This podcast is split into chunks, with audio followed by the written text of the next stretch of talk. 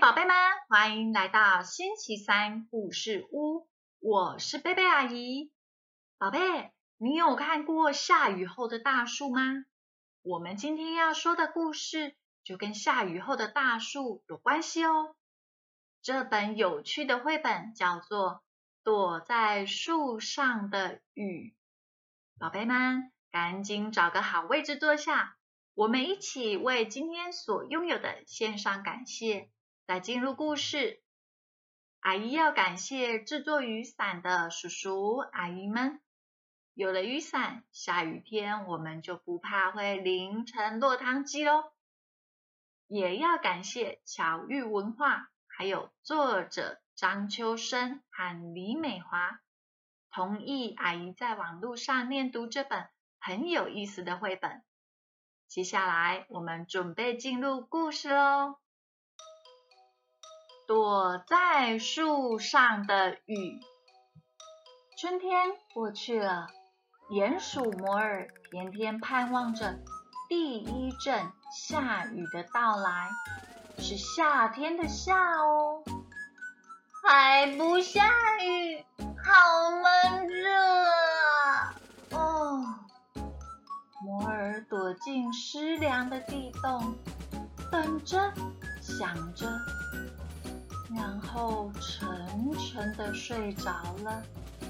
就在这个时候，远方传来了低沉的雷声，轰隆轰隆，地面也刮起了阵阵的强风，瞬间大雨倾盆而下。睡梦中，仿佛听见哗啦哗啦的大雨声。摩尔挣扎着醒来，一阵风似的冲出了地洞。可是迟了，无风无雨，天空再度放晴，阳光还露出了灿烂的笑容。啊，怎么会这样？人家等了那么久。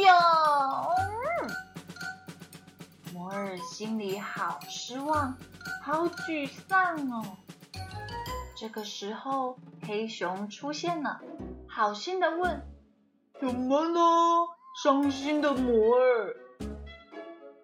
摩尔回答道：“我一直在等待下雨，没想到雨竟然趁我睡着的时候就偷偷下完了。”听完摩尔的话以后，黑熊笑了说。别伤心，我有办法呀！黑熊带着摩尔来到一棵巨大的树下，告诉他：“你站在这里，别动哦，看我的！”接着，黑熊用尽全力，开始撼动大树。突然间，千万颗水滴从大树上噼里啪啦的落下。你来了，你来了！摩尔伸长了双臂欢呼。这一阵雨将摩尔和黑熊都淋得又湿又透。哦，好清凉，好过瘾哎！